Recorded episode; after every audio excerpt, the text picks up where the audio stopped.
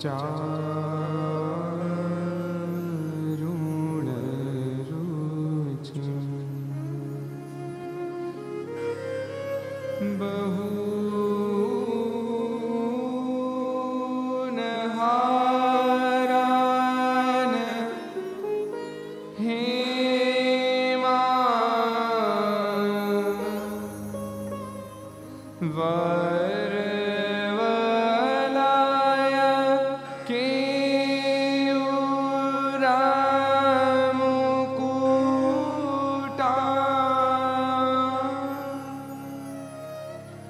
સ્વામિનારાયણ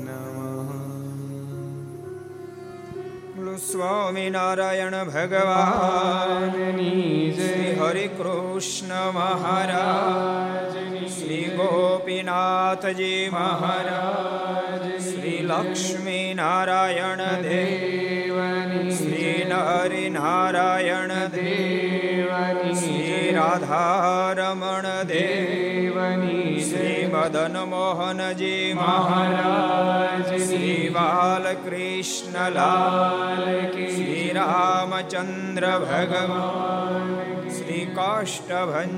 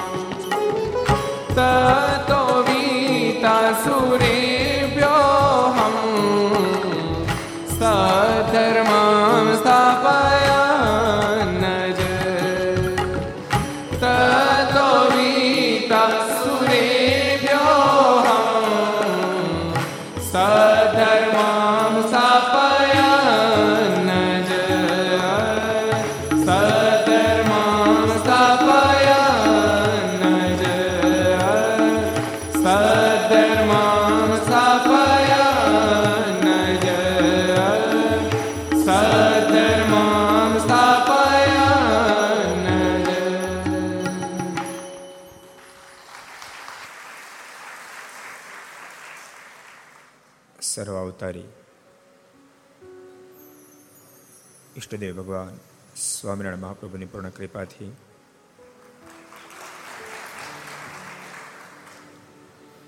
પરમ પૂજ્ય ધર્મ ધોરણ એક હજાર આઠ, આચાર્ય શ્રી રાકેશ પ્રસાદજી મહારાજના પૂર્ણ રાજીપાથી. મહારાજનું ઘર એટલે આપણા બધાનું ઘર. ઘરમાં બેસી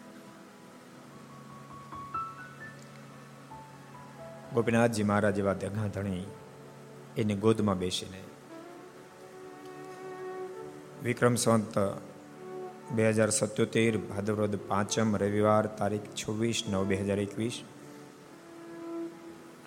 ચેરમેન સ્વામી શ્રી હરજીવનદાસ સ્વામી, પૂજ્ય કોઠારી સ્વામી લક્ષ્મીનારાયણ સ્વામી, એમના આયોજન નીચે. ગઢપુર પ્રદેશના તમામ સંતો હરિભક્તો, એમના આયોજન નીચે. સ્વામિનારાયણ મુખ્ય મંદિર ગઢપુર, આમ તો બધી રીતે મુખ્ય છે. મેન મંદિર તો છે, પણ સંપ્રદાયનું પણ આ મુખ્ય સ્થાન છે.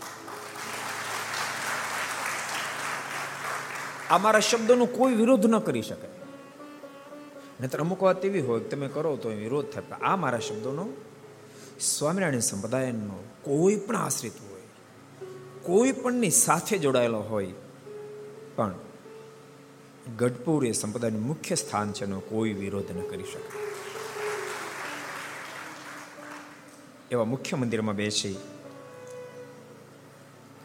પાંચસો સત્તાવીસની પાંચસો ને સુડતાલીસમી ઘરસભા અંતર્ગત જે સ્થાનમાં બેસીને આપણે આ ઘરસભા સાંભળવી છે એ સ્થાનના ઠાકોરજી પ્રેરણા કરેવા ગુણાનવાદ ગાવા માટે આપણે જ્યારે એકઠા થયા હોય ત્યારે Aastha Bhajan channel, Laksh channel, Kartavya channel, Sardar Katha YouTube, Gadhpur Mandir YouTube, Laksh YouTube, Kartavya YouTube, Aastha Bhajan YouTube, Gharsabha YouTube વગેરેના માધ્યમથી ઘેરે બેસી ઘર સભાનો લાભ લેનારા સર્વે ભાવિક ભક્તજનો, સભામાં ઉપસ્થિત આ સભાના આયોજક, નિમંત્રક પૂજ્ય ચેરમેન સ્વામી, હરજીવનદાસ સ્વામી, વયોવૃદ્ધ પૂજ્ય ભક્તિ પ્રકાશ સ્વામી, પૂજ્ય વિષ્ણુ સ્વામી, અન્ય અનેક બ્રહ્મનિષ્ઠ સંતો આપણી સભામાં ઉપસ્થિત હોય. ગઢપુર મંદિરના તમામ ટ્રસ્ટીશીઓ અર્જણભાઈ હોય, વિનુભાઈ હોય, સુરેશભાઈ હોય પ્રણીમભાઈ અનિલભાઈ વગેરે વરિષ્ઠ ભક્તો હોય. તમામને ખૂબ એથી જાજા કે જય સ્વામિનારાયણ. જય શ્રી કૃષ્ણ, જય સિયારામ જય હિન્દ, જય ભારત. કેમ છો? તો સારું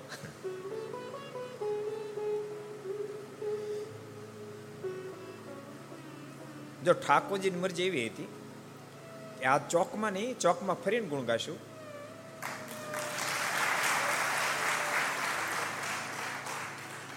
આજે સભા મંડપમાં બેસીને મારો ગુણાન વાત આ એ સભા મંડપ છે. આ સભા મંડપની અંદર બહુ મોટા મોટા બ્રહ્મનિષ્ઠ સંતોએ આ જ જગ્યાએ હતો. બહુ મોટા મોટા બ્રહ્મનિષ્ઠ સંતોએ બહુ ભગવાનની વાતો કરી છે. અનેક બ્રહ્મનિષ્ઠ સંતોએ વાતો કરીએ છે પણ મેં અનુભવેલા સંતની વાતો કહું તો.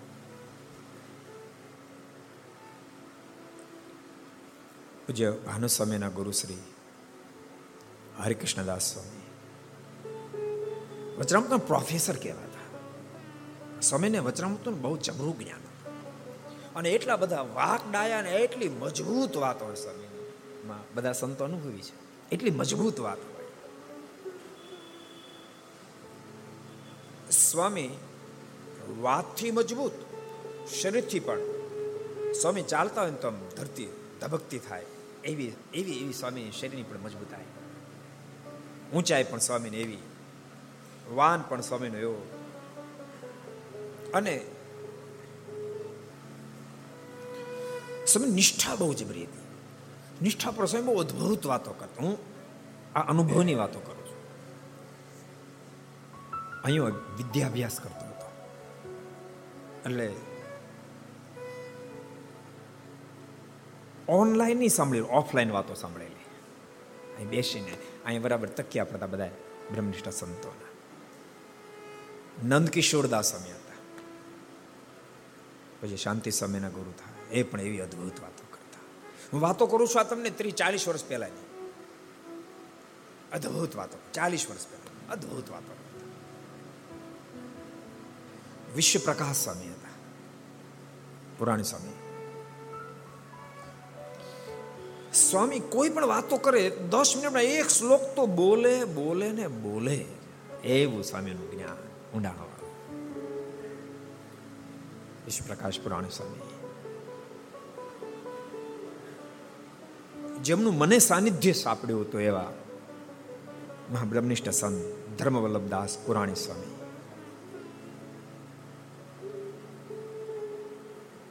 જાણે કે આ સંપ્રદાયની સંપત્તિનો એવા મહાબ્રહ્મનિષ્ઠ સંતો આ તો મેં અનુભવેલા સંતો આ સભાની વાત કરું છું. બાકી તો આ ધરતી તો સ્વયં ભગવાન સ્વામિનારાયણનું ઘર છે. તો અનેક મહાબ્રહ્મનિષ્ઠ મહાપુરુષો થયા છે. એ ધરતી પર બેસીને આજ ભગવાનના ગુણાનવાદ ગાવાનો અમને પણ લાભ પ્રાપ્ત થયો માટે હું તમારી જાતને ધન્યવાદી સાહેબ સભા મંડપમાં ઠાકોરજી બિરાજ એ જ ઠાકોરજી પણ અહીં બિરાજતા હતા. અહીં ધૂન બહુ કરી છે. બહુ ધૂન કરી. મને છે ધૂન ગીરે એની ફળશ્રુતિ રૂપે જ બેસવાનો મોકો મળ્યો એમને તો મળે કોને બાપ? સંકલ્પ તો હજારો લોકો કરે, પણ બાપ સફળતા તો એને પ્રાપ્ત થાય. જેના પર ઠાકોરજીની મહેરબાની હોય, કોઈ મહાપુરુષનો રાજી કરતા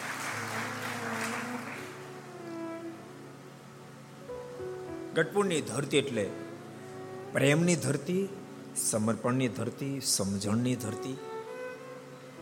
એક વાત તમને કહું? આ ધરતી એક એવી ધરતી છે, મહારાજના પ્રસાદીભૂત અનેક સ્થાનો છે. એમાં એક એક લીલા થઈ હોય, જેથી કરીને સ્થાનની ખૂબ મોટી ગરિમા હોય. કોઈ સ્થાનમાં મહારાજે શાકોત્સવ કરાયો હોય, જેથી કરીને ખૂબ મોટી મહત્તા હોય. કોઈ સ્થાનમાં મહારાજ અણકોટ ઉત્સવ કરે, જેથી કરીને સ્થાનની ઘણી મોટી ગરિમા હોય.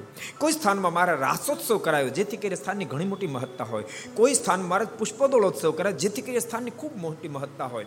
એક વાત તમને કહું? તે તે સ્થાનો મારે તે તે લીલાઓ કરી, પણ એ બધી જ લીલા ભગવાન શ્રી ગઢપુરની ધરતી પર કરી.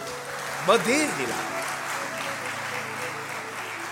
અહીંયા મહારાજ અણકોટ ઉત્સવે કરાયો રાસોત્સવ કરાયો છે, પુષ્પદોલોત્સવ કરાયો છે, અહીંયા મહારાજે રાસ કઈ શું નથી કરાયું? એવી આ ધરતી છે. આ ધરતી પર ભક્તો બધાનું હૃદય લાગેલું જ હોય અને હું તમને એમ કહું, ગઢપુરની ધરતી પર જેનું દિલ લાગેલું ન હોય, એ ભગવાન સ્વામિનારાયણ આશ્રિત જ આશ્રિત જ ન પ્રત્યેકનું દિલ આ ધરતી પર લાગેલું જ હોય, એવી આ ધરતી જેટલું કહીએ એટલું આ ધરતી માટે ઓછું છે તમે કલ્પના કરો, આકાશને આમ એવા દિવ્ય શિખરો જેના આપણને દર્શન થઈ રહ્યા છે. જો મહારાજે પોતાના હાથે છ છ મંદિરો બંધાવ્યા? પ્રતિષ્ઠા મહારાજ જરૂર પધાર્યા છે, પણ ખાત મુહૂર્તમાં મહારાજ ક્યાંય નથી ગયા? હું કાંઈ ખેંચીને નથી કહેતો. હું કાંઈ ખેંચીને વાત નથી કરતો. સ્વામી, હું કોઈ ખેંચીને વાત કરું છું?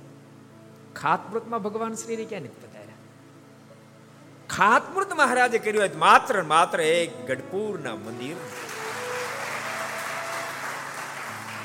પ્રતિષ્ઠા બધે કરી મહારાજે.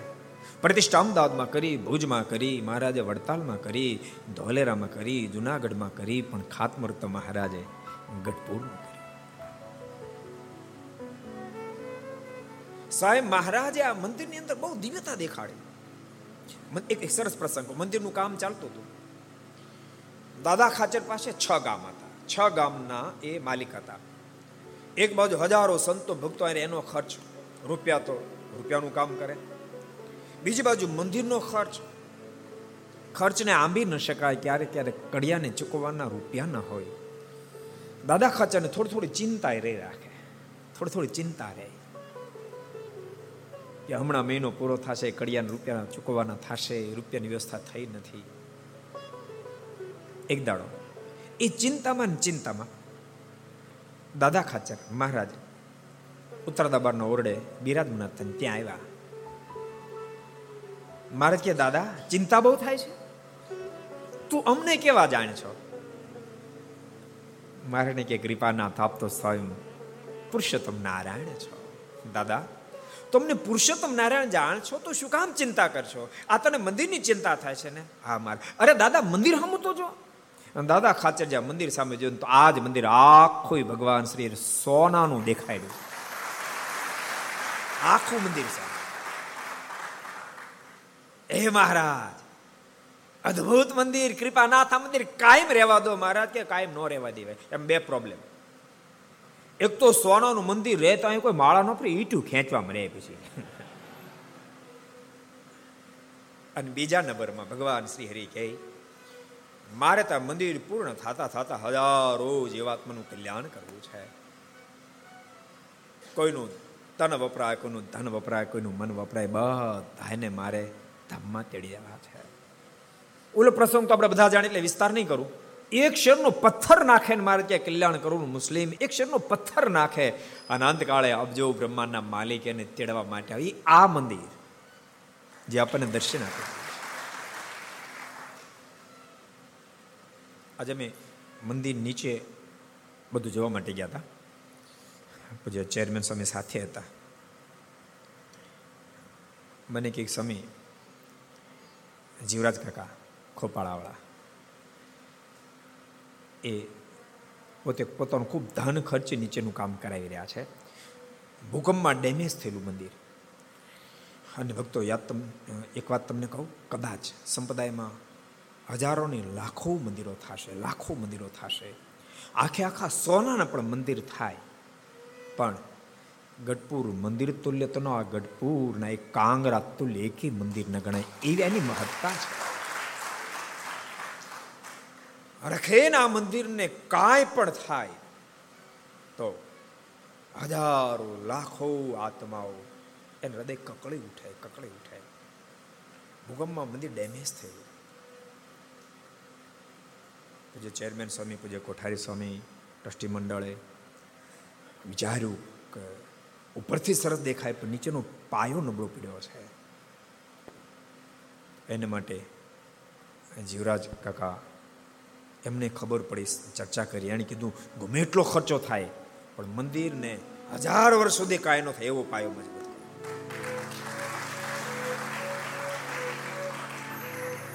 એ બહુ સરસ બોલે શબ્દ મારે તમને કહેવાય જીવરાજ કાકાના શબ્દો હતા. એ કે કે આ મંદિર જે દાડે ભગવાન શ્રી હરિએ બનાવ્યું એક શેરનો પાયો કોઈ પાયામ નાખે નું કલ્યાણ થાય. આવો અદ્ભુત કોલ આપ્યો. તે દિવસે તો આપણે હાજર નહોતા એટલે આ મંદિર માટે આપણે કાંઈ પણ કરી શક્યા નથી. આ ઠાકોર જે મોકો આપ્યો છે તો અદ્ભુત કરવું છે. ગમે એટલો ખર્ચ હતા તમે ચિંતા નહીં કરતા, પણ તમે કામ કરો. અને બેજોલિયા પથ્થર. બીજોલિયા પથ્થર એટલે અનેક પથ્થરો છે, પણ મજબૂતમાં મજબૂત કોઈ પથ્થર બીજોલિયા પથ્થર. આપણે ગોપીનાથજી મહારાજના તાબાનું ભાવનગર મંદિર થઈ રહ્યું છે.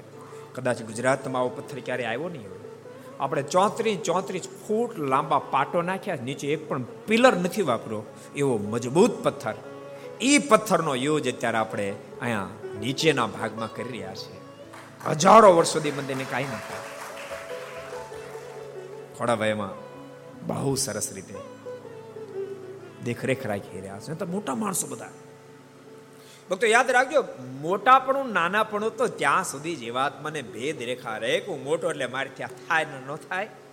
જ્યાં સુધી ભગવાનની મોટપ ન સમજાણ ત્યાં સુધી પોતાની મોટપ આડે આવે. જે દિવસે પોતાની મોટપ સમજાઈ જાય, તે દાડ દુનિયાની તમામ મોટપ હટી જાય, દુનિયાની તમામ મોટપ હટી જાય.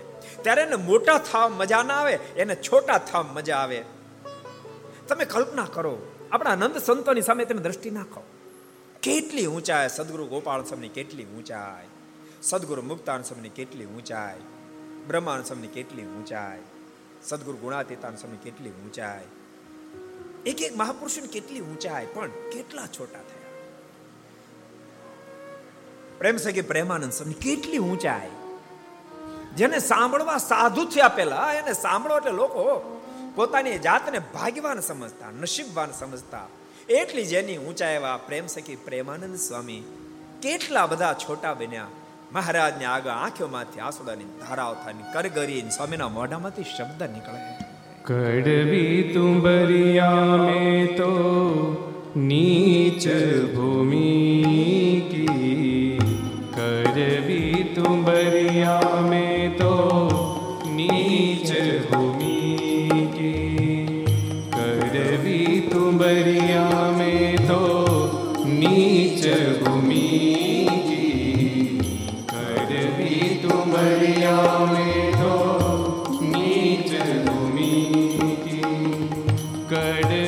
તુમરિયા મેં તો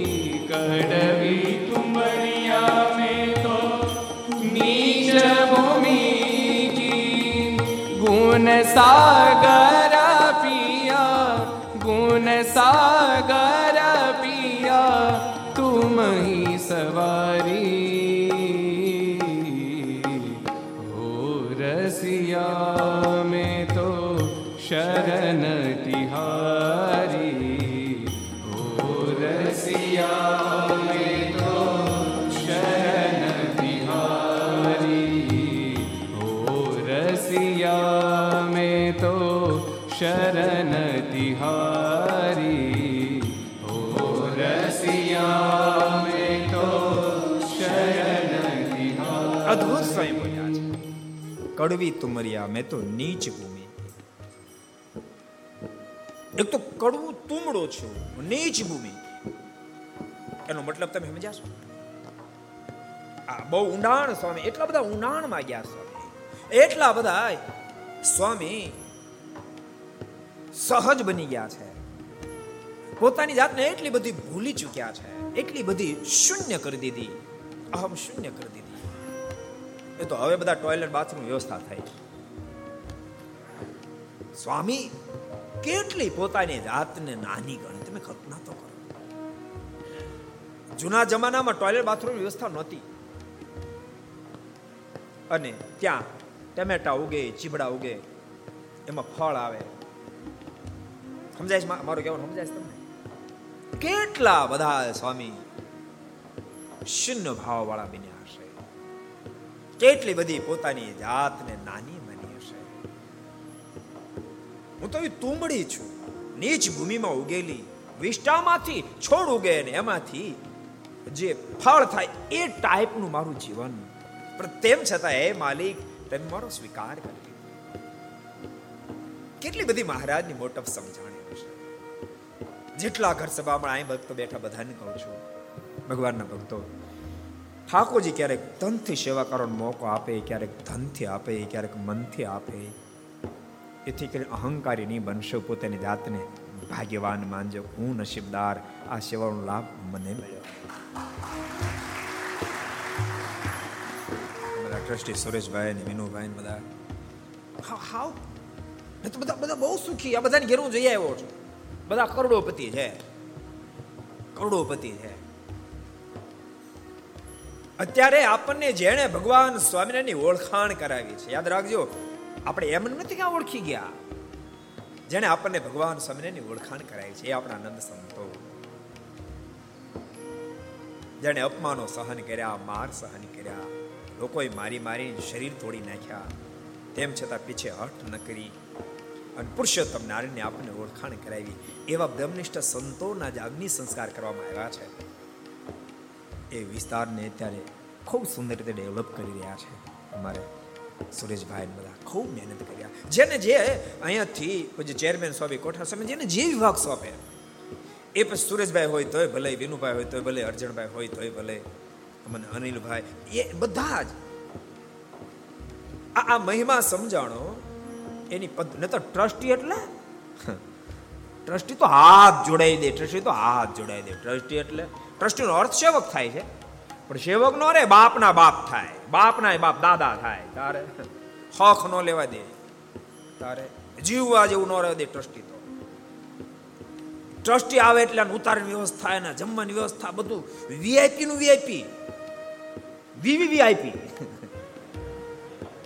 એવું ગોઠવવું પડે.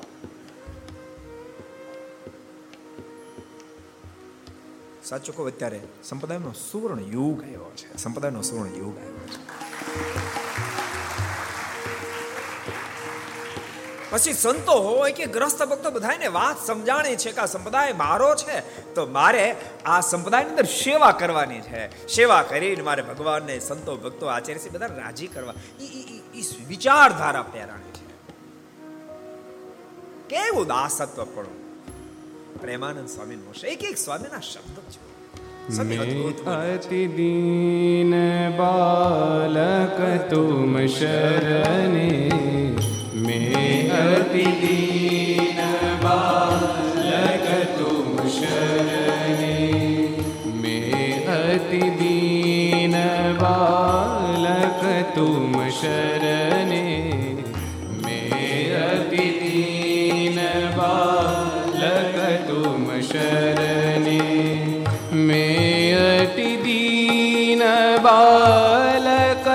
માં શરણે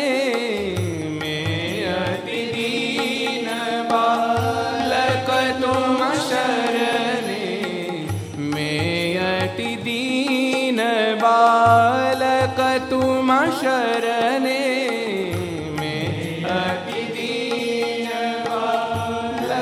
તુમ શરણે નાથન દેજો નાથન દેજો લેજો અનાથ વિસારી.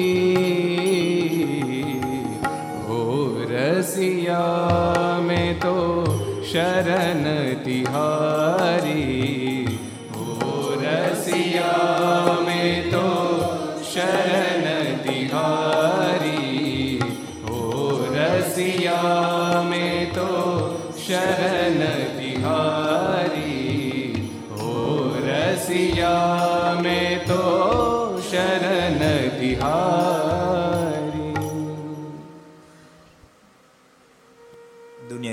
તો ત્યાં સુધી નડનડ કરે.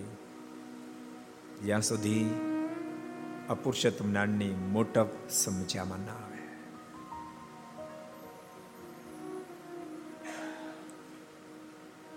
ભક્તો સત્સંગ કરી કરીને બસ આપણે એ લેવલ સુધી જવું છે. આપણે બધા રાજી કરી શકીએ બસ. રાજી કરી શકીએ. બહુ સાચું તમને આ ધરતી પ્રેમની ધરતી તો છે જ. આ ધરતી પ્રેમની ધરતી તો છે જ. સમર્પણની ધરતી પણ છે જ, પણ સાથે સાથે સમજણની આ ધરતી છે. આ ધરતી સમજણની ધરતી છે. એટલે મહારાજને આ ધરતી બહુ ગમી. ભક્તો, જો કે આપણે શાસ્ત્રો વાંચવાનું ટેવ ઓછી થઈ ગઈ, પેપર હક લેવા દેતા નથી. વચરામું આખું કેટલાય વાંચ્યું? મારે હું ચાહતો નથી કરાવવા. હું કરાવું તો મને એમ છે કદાચ પચાસ ટકા સફળ થાવ તો થાવ, નહીં તો નાનુભાઈ નો પણ થાવ. પેપર કેટલા ટકા એ વાંચ્યું તો સો ટકા રિઝલ્ટ પગી જાય. હું કહો? પોગાય કે ન પોગાય? કેટલાય પેપર વાંચ્યા? હું જાત કરો તો હાલો તો હરિભક્ત, હાલો, કરો કરો. જોઈ જોયા? એક પેપર વાંચતા જ નથી. એટલે શાસ્ત્રમાં આપણે ઊંડા ઉતરતા નથી. બાકી આપણી પાસે ખજાનો છે. અદભુત ખજાનો, અદ્ભુત. વચનામૃત કાંઈ જેવો તેવો ખજાનો છે. તમે તમે કલ્પના કરો, મુસ્લિમ જુનાગઢનો બાદશાહ બહાદુર ખાનના હાથમાં જ્યારે વચનામૃત આવ્યું, એણે વચનામૃત ખોલ્યું, એણે વાંચ્યું.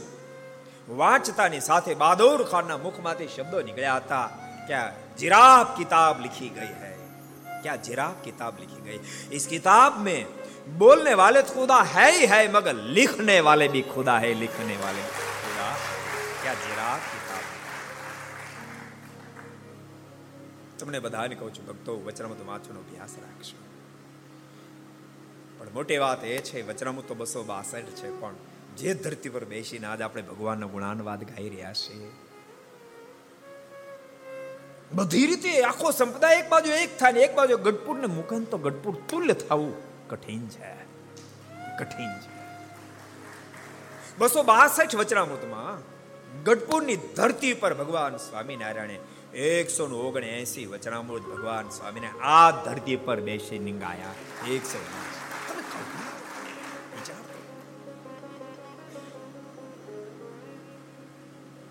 મહારાજ ગુજરાતની ધરતી પર સંત અઢારસો છપ્પનના શ્રવણથી છઠને દિવસે પધાર્યા. અલોકમાંથી મહારાજે સંવંત અઢારસો છ્યાસી જેઠ સુધી દસમી દિવસે વિદાય લીધી.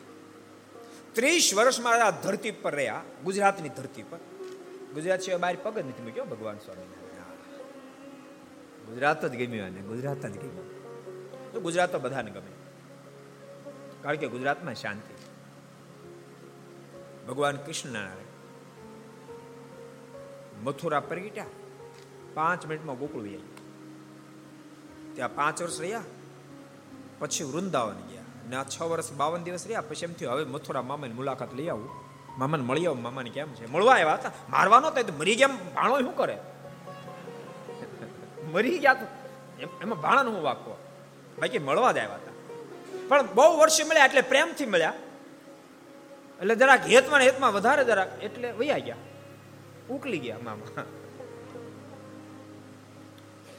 એમ થયું કે મથુરા શાંતિ, પણ ત્યાંય ચૌદ વર્ષ રોકાયા. છેવટે ત્યાં એમ થયું એમ નથી મજા આવતી. અને પછી ગુજરાતની ધરતી ઉપર આવ્યા, પૂરા સો વર્ષ રોકાયા. અહીંથી પછી ક્યાંય ન ગયા, સીધા ગોલોકમાં પાછા ગયા. એ આ ધરતી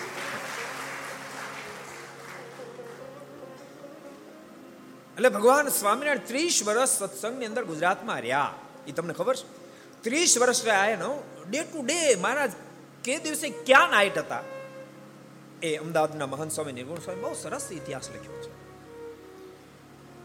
એમાં યાદ રાખજો જે ધરતી પર બેઠા એ કેટલી મહાન ધરતી છે એમાં મહારાજ નાઇટ જે રોકાય એમાં ત્રીસ વર્ષની નાઇટમાં સાડા પંદર વર્ષની નાઇટ મહારાજે ગઢપુરમાં કરી છે સાડા પંદર વર્ષની નાઇટ ગઢપુરમાં સાડા ચૌદ વર્ષની અંદર બધું જ આવી ગયું એમ અમદાવાદ, ભુજ, વડતાલ જુનાગઢ જુનાગઢ, ધોલેરા, પછી બીજા બધા મોટા મોટા સ્થાનો, સરદાર ચાર મહિના રોકાણ, સરદાર હોય બધા અનેક સ્થાનોમાં કાર્ય બધી જગ્યાએ રોકાણ, બોટાદ, બધે રોકાય, પણ કેટલું? સાડા ચૌદ વર્ષ. બહુમતી કોની? ગઢપુર આ ધરતી. બહુ અલૌકિક ધરતી છે. સમજણની ધરતી છે. મહારાજ. અહીંયા થી પ્રસાર થયા, ત્યારથી ગણેલ ઓગણત્રીસ વર્ષ થયા, બાકી મહારાજ પચીસ વર્ષ ગઢપુરની ધરતી પર રોકાયા. કારણ કે સંત અઢારસો ને એકસઠ ના માર્ક સુધી એકાદશી દિવસે મહારાજ પધાર્યા ગઢપુર અને છ્યાસી સુધી રોકાય એટલે મહારાજ પચીસ વર્ષ સુધી ગઢપુરની ધરતી પર રોકાયા. તમે કલ્પના કરો કેવી સમજણ હશે એબલ બાપુને એના પરિવારની. કાંઈ પ્રતાપસિંહ મહારાજાને સીધો અંદરથી ઓર્ડર થઈને બોલી ગયા આમ નહીં. સત્સંગીનો સાંભળતા સાંભળતા સાંભળ અનેક મહાપુરુષોના જીવન કવનો સાંભળ્યા, અનેક પ્રેમી ભક્તોના જીવન કવનો સાંભળ્યા. ધર્મ ભક્તિનો પ્રેમ જોયો, બધાયનો પ્રેમ જોયો. પણ ગઢપુર વાસીનો પ્રેમ અને સમજણ વગેરે વગેરે જ્યારે જોયું ને એ જ્યારે સાંભળ્યું ને, પ્રતાપસિંહ મહારાજે ઊભા થઈ અને પ્રતાપસિંહ મહારાજાના મુખમાંથી શબ્દ નીકળ્યા, ધન્યો રાજા અભય બ્રહ્મને એન ભક્ત્યા વશીકૃતો, ઉવાસ ગૃહે સાક્ષાત ભગવાન નિસ્પૃપિસા હે ગુરુદેવ હે ગુરુદેવ, એ ભલ બાપુને અને પરિવારને લાખ લાખ વાર ધન્યવાદ હો, લાખ લાખ વાર ધન્યવાદ હો. ગઢપુર વાસીઓને લાખ લાખ વાર ધન્યવાદ હો, જેને બ્રહ્માંડ અધિષ્ઠાતા ન બાંધી શકે, એવા ભગવાન શ્રી હરિને એબલ બાપુને અને પરિવારે ગઢપુર વાસીઓએ બાંધી દીધા બાંધી દીધા. એ એમને નથી બંધાણા. પ્રેમ સમર્પણની સાથે સમજણ પચીસ પચીસ વર્ષ સુધી રોકાયા. પાંચસો પાંચસો, સાતસો સાતસો સાધુ રે હજારો ભક્તો અહીંયા રોજ રે પચીસ પચીસ વર્ષ સુધી પણ એબલ બાપુ દાદા ખાચર કે પરિવારે એક પણ ફેરી, સિંગલ ફેરી. મારે ફરિયાદ ન કરી મહારાજ પહેલા સાધુ આમ કરે છે પહેલા હરિભગત આમ કરે. સિંગલ ફરિયાદ ન કરી. ન તો તે દાડ સ્વભાવ નો એમ તેમ માનો છો. સ્વભાવ નહીં હોય. સ્વભાવ તો સૃષ્ટિ સર્જાણી તે દાડા ને ભેળા ને ભેળા જ આવે. મુક્તમાં પણ અમુક સ્વભાવ તો હોય. ન હોય. એ મારા બધા ઇતિહાસ નથી કહેવા. જયરામ પ્રેમચંદ બધા બથો બથાવ્યા તેવા. એક નાનો ઇતિહાસ કહી દઉં કહી દઉં લ્યો ને, સ્વભાવ સમજાય એટલે. એક એક ગામની અંદર એક હરિભક્તે સંતોને બહુ મહિમા કીધી. હરિભગત. બાજુમાં હરિભગત નહીં. બિન સત્સંગની યુદ્ધ અમારા સંતો આમ, અમારા સંતો આમ, અમારા સંતો આમ. બોલે કેમ આવા સંતો? તો પછી સંતો આવે ત્યારે મને બોલાવજો દર્શન કરવા આવું. એટલે કે વાંધો નહીં, બોલાવીશ. અને સંતોને વાડી આવે એટલે ઓલે બોલાવ્યા. કે હાલો દર્શન કરવા મારા સંતો આવ્યા. અને એમાં સંતો નાતા નાતા કાક, ભાઈ, સ્વભાવ છે, કોકને જરાક અડ્યો. લોટે લોટે આવ્યા. લોટે લોટે આવ્યા. અનંત સંતોની વાત લોટે લોટે આવ્યા. અને ઓલો હરિભગત એને લઈને આવ્યો. ઓલો બિન સત્સંગીના મોઢામાં શબ્દ નીકળ્યા, આ શું કરે છે? હરિભગતને મહિમા કેવો છે? એ કે, ઓહો, હો તું તો ભાગશાળી થઈ ગયો, ભાગશાળી થઈ ગયો સાંભળ સાંભળ તું તો ધન્ય ભાગી થઈ ગયો. અમારા સંતો બહુ આનંદમાં ક્યારેક હોય ને ત્યારે લોટમ લીલા કરે ને આજ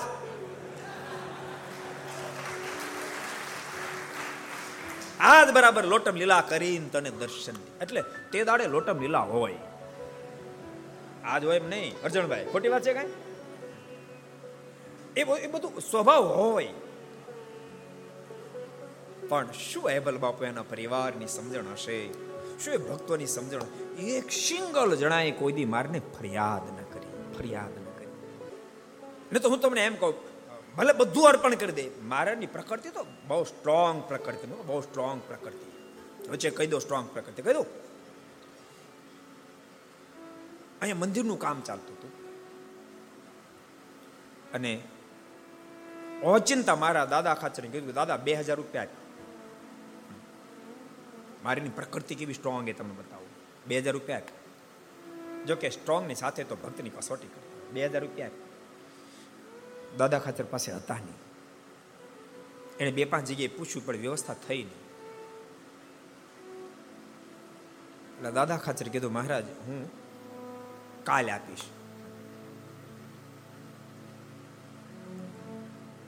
દાદા ખાચર કહ્યું, મહારાજ, રીસાણા.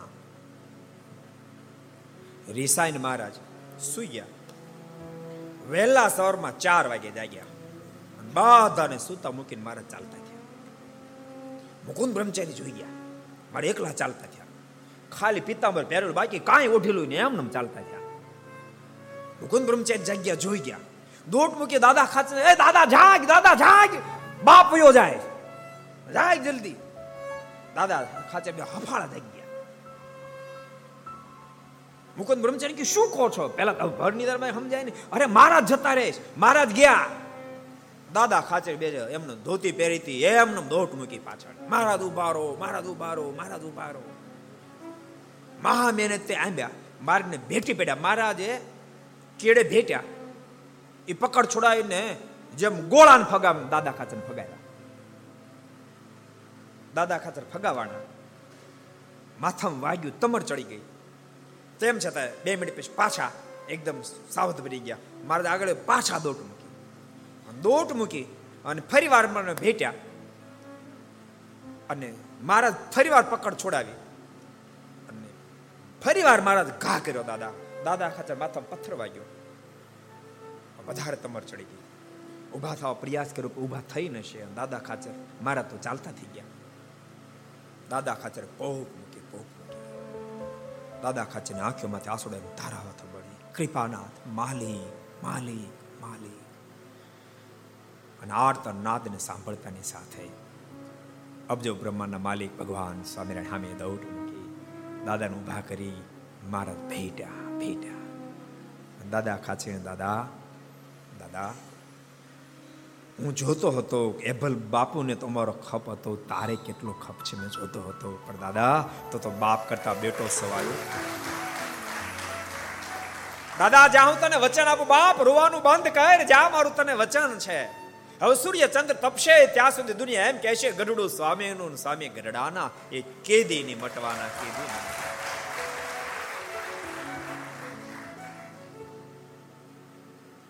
કેદી અનભક્તો યાદ રાખજો. જે કઠણ સહન કરી શકે, એ જ મહાન બની શકે. કઠણ સહન કરે, એ જ મહાન બની શકે. ભગવાન સ્વામિનારાયણ ગમે તે કસોટીની એરણ પર ચડાવે, પણ એવલ બાપુ કે એના પરિવારને કે સંતો ભક્તોને સંકલ્પ ન થાય, સંકલ્પ ન થાય ને તો હું કહું, ગમે એટલો પ્રેમ આપે, રોજ મારને કઢિયલ દૂધ, કાજુ બદામ પિસ્તા નાખીને આપે, પણ રોજ બે ચાર સાધુ ફરિયાદ આવે, બે ચાર હરિભક્તોને ફરિયાદ આવે, તો મહારાજ કઢિયલ દૂધ પડતું મૂકીને જતા રહે કે ન જતા રહે? અહીંનાનું ભાઈ હું કહું? મારાથી એમ કે બહુ સરસ. ભલે તું ફરિયાદ કરી, પણ કઢિયલ દૂધ તો આપશો ને? નો ભારે. નો ભારે. પણ મારા જેવું કાના હૃદયમાં એક એકના હૃદયમાં જીવમાં અમારો મહિમા છે. એટલે ભગવાન શ્રી ગઢપુરને સદૈવને માટે પોતાનું કદ માની રોકાયા. ભક્તો, વચનામૃતનું સંશોધન અહીંયા થાય. સંપ્રદાયનો મુખ્ય ગ્રંથ, સત્સંગી જીવન ગ્રંથ, એનું આલેખન પણ ભગવાન સ્વામિનારાયણ આ ગઢપુરની ધરતી પર બેસી અને શતાન સ્વામી પાસે કરાવે. તમે કલ્પના કરો જે ગ્રંથને આધારે ભગવાન સ્વામિનારાયણ લોકમાંથી વિદાય લેવાનું ડિસિઝન લે. ભગવાન સ્વામિનારાયણ પોતે સત્સંગોનું ખોલજો ક્યારેક વાંચ્યમાં સ્પષ્ટ લખ્યું. એના આધારે ભગવાન ડિસિઝન લીધું કે મેં મંદિરો નિર્માણ કરાવી દીધા દેવોની સ્થાપના કરી દીધી છે. મેં આચાર્ય પદની સ્થાપના કરી દીધી છે. શિક્ષાપત્રીનું પણ મેં આલેખન કર્યું છે. અને સાથે સાથે જેને માટે આ ધરતી પર આવ્યો હતો, એ તમામ કાર્ય મારું મેં પૂર્ણ કર્યું છે. અને મેં સત્સંગ નામનો ગ્રંથ પણ શતાન સંત પાસે લખાવી નાખ્યો છે. માટે હવે લોકમાંથી વિદાય લઉં તો વાંધો તમે કલ્પના કરો.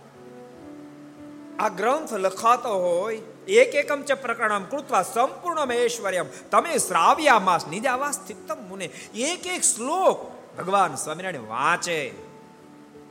શતાન સ્વામી પાસે નિત્યાન સ્વામી કથા કરે એક ગ્રંથ એનો આલેખન ગઢપુરમાં કર્યું છે અહીંથી નાચતા નાચતા લક્ષ્મીવાડી સુધી જાય એ ગ્રંથ રાજની આરતી તો એ ગઢપુરની ધરતી ઉપર ઘટના ઘટી છે અને ભક્તો ભગવાનના જન્મસ્થાનની બહુ મોટી મહત્તા હોય સહજ છે પણ યાદ રાખજો આ ફેરી ભગવાન શ્રી પધાર્યા ને એ ત્યાગ પ્રધાન સંસાર નથી માંડ્યો ભગવાન બે રૂપે આવે મહારાજે વડતાલના દસમામ તેરમામ કીધું. રાજા રૂપે આવે, સાધુ રૂપે આવે, આ ફેરી ભગવાન શ્રી સાધુ રૂપે આવે. રાજા રૂપે આવે ને ત્યારે એના જન્મસ્થાનની મહાનતા યાદ રાખજો. એની વિશેષ જન્મસ્થાનની મહાનતા હોય. સાધુ સ્વરૂપે આવે ને ત્યારે વિશેષ એને તિરોધાન સ્થાનની મહત્તા હોઈ શકે. એ તિરોધાન સ્થાન આ ધરતી એટલે બહુ અદ્ભુત અલૌકિક આ ધરતી જેટલા ઘર સભા સાંભળતા હોય બધાને કહું છું. જો ભગવાન સ્વામિનારાયણ આશ્રિત સાંભળતા હોય, અન્ય કોઈ સાંભળતા હોય. એક વાર આ ગઢપુરની ધરતી પર તમે આવજો, તમારા હૃદયના વાઇબ્રેશનો તમને કહેશે કે આ ધરતી કોઈ સામાન્ય નથી. ભગવાન સ્વામિનારાયણ જાતે મંદિર બંધાયું. મંદિર જ્યારે પૂર્ણ થાય, ત્યારે સંતો, ભક્તો, લાડુબા, જીવબા, દાદા ખાચર મારણી વિનંતી કરે, કૃપાનાથ, મંદિર અદ્ભુત તૈયાર થયું. આપ મૂર્તિ તૈયાર કરાવડાવો. અને ભગવાન સ્વામિનારાયણ સ્વયં મૂર્તિ તૈયાર કરવા માટે વિચાર કરે કે એવી મૂર્તિ તો એક નારાયણજી બનાવી શકે. ભગવાન શ્રી હરિની વિચારધારા વિહલ્લાજ મહારાજ પોતાની કલમે કંડારી. સુતાર નારા યણ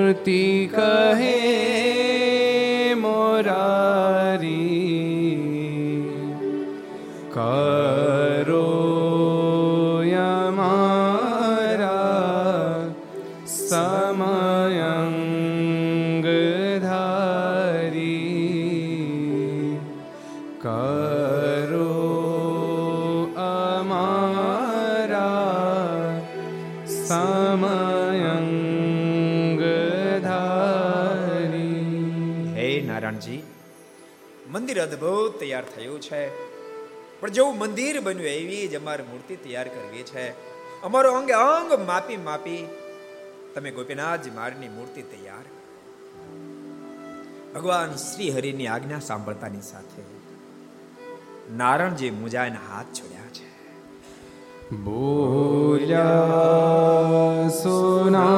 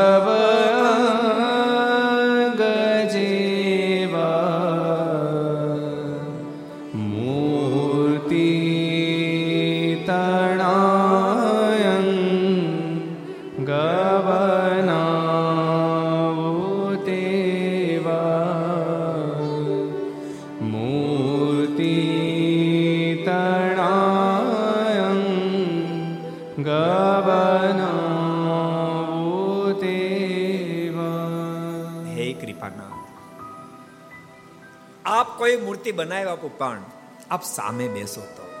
આપ દેશાંતરમાં વિચરણ કરતા હોવ, મૂર્તિ બનાવતા બનાવતા ક્યારેક મારે હાથનું માપ લેવું પડે, ક્યારેક કેળનું માપ લેવું પડે, ક્યારેક આંગળીનું માપ લેવું પડે, ક્યારેક આપણા મુખારના દર્શન મારે કરવા પડે.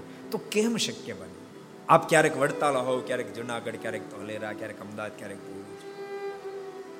નારાયણજીએ પોતાની ચિંતા વ્યક્ત કરી, એ વખતે ભગવાન શ્રી કંઠમાંથી ગુલાબનો હાર કાઢી નારંજને આપ્યો, લ્યો નારાયણ છે અને વહર આપ્યો. વિહલાજમાં લખ્યું દેવાધિદેવે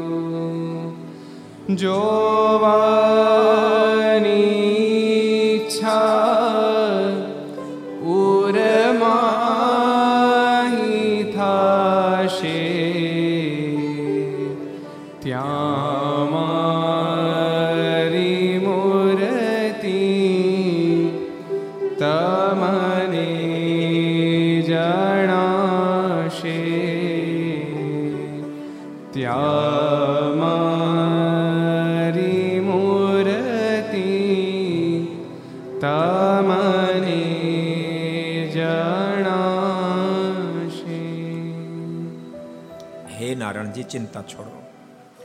જ્યારે પણ તમને અમારું કોઈ શરીરનું અંગ માપવાની જરૂરિયાત ઊભી થાય, ભલે અમે વડતાલ હોય, જુનાગઢ, ધોલેરા, ગમે ત્યાં હોઈએ હારની સામે જોજો, તમને અમારા મૂર્તિમાં દર્શન થશે. પછી અંગે અંગને માપતા જાજો, મૂર્તિ બનાવતા જાજો, અંગે અંગને માપતા જાજો, મૂર્તિ બનાવતા જાજો અને અંગે અંગને માપીને બાપ જે મૂર્તિ તૈયાર થઈ એ જ આ ગોપીનાથજી મહારાજ. આજથી વર્ષો પહેલા વર્ષો પહેલા કોલેજમાં એમ ભણતા એ વખતે પ્રવાસમાં ગયેલો મુંબઈ. એમાં ઇસ્કોનના મંદિરમાં દર્શન કરવા ભક્તો, શું આપણને પ્રાપ્તિ થઈ છે મારે તમને દેખાડ્યું એમ દર્શન કરવા ત્યારે એ મંદિરના મહંત શ્રીના મુખમાંથી શબ્દો નીકળે હું તમને કહું છું. મને કે, કપાળમાં તિલક ચાંદલો જોતાની સાથે, તમે સ્વામિનારાયણ સંપ્રદાયના આશ્રિત છો? મેં આ છીએ તમે બધા કરજો. છીએ મને કહે કે મને બહુ બીજો તો અનુભવ નથી, પણ હું ગઢડા આવ્યો છું કે, મેં ગઢડા દર્શન કર્યા. બહુ અદ્ભુત સુંદર મંદિર છે. મંદિર તો બહુ દિવ્ય છે. પણ એમાં બિરાતા ગોપીનાથજી મારની મૂર્તિ તો એવી અદ્ભુત છે એવી અદ્ભુત એવી અદ્ભુત છે કે. મેં જ્યારથી દર્શન કર્યા, મેં જ્યારથી દર્શન કર્યા ત્યારથી હું મહંત ઇસ્કોન મંદિરનો છું, પણ ધ્યાન એ ગોપીનાથજી મહારાજ. એ પ્રાપ્તિ આપણને. એ પ્રાપ્તિના આનંદમાં રહેવું. અને ભક્તો, મારના સમકાલીન સમયમાં આનંદનો ઢગલો હતો. આજે ઢગલો અને ભવિષ્યમાં ઢગલો રહેશે. જે આ પ્રાપ્તિને સમજી શકશે. પ્રાપ્તિને સમજી શકશે. આ ધરતી બહુ દિવ્ય છે. આ ધરતી પર જે આવે ને એ માણસના વિચારો પણ દિવ્ય થઈ જાય. જો આનો મહિમા સમજાય તો, આનો મહિમા સમજાય. તમે કલ્પના કરો, જસુબાઈ એ ગઢપુરના નથી. જસુબા એ તો ભટવદરના છે. અહીંયા તો એ પુત્ર વધુ બનીને આવ્યા. પણ એમણે ભગવાન સ્વામિનારાયણને ખૂબ રાજી કર્યા. રાજી થઈને ભગવાન સ્વામિનારાયણ કીધું જસુબા માગો કે વિચારધારા અદ્ભુત હશે? અને ત્યાં જસુબાએ પણ ભગવાન સ્વામિનારાયણ પાસે માંગણી કરી, હે કૃપાના કરો મંદિર મોટો મારે આંગણે કરો મંદિર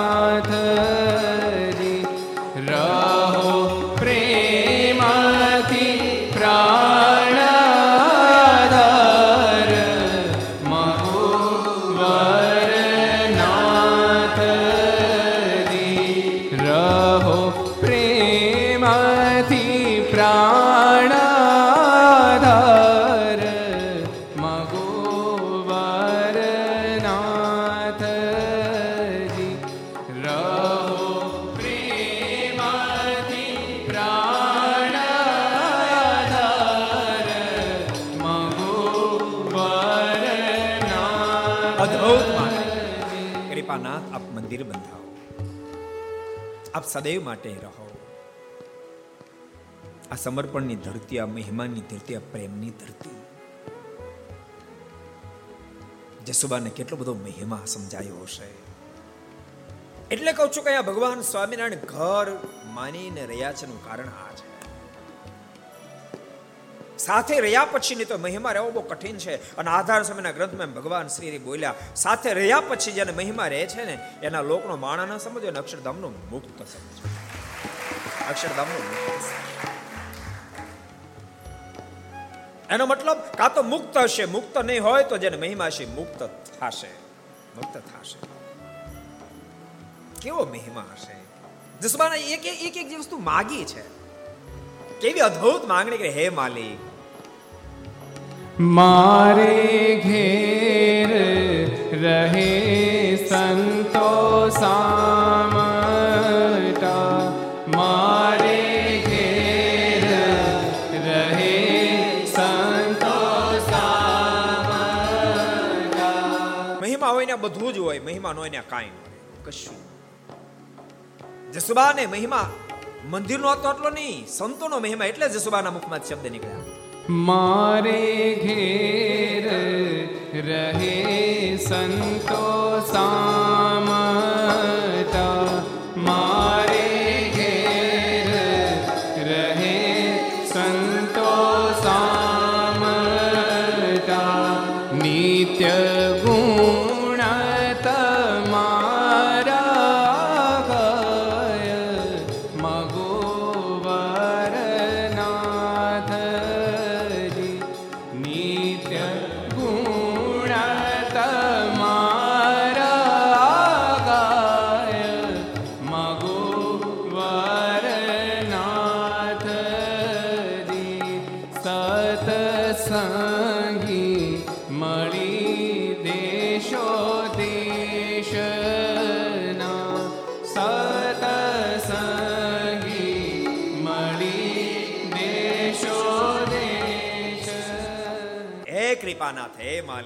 સતસંગી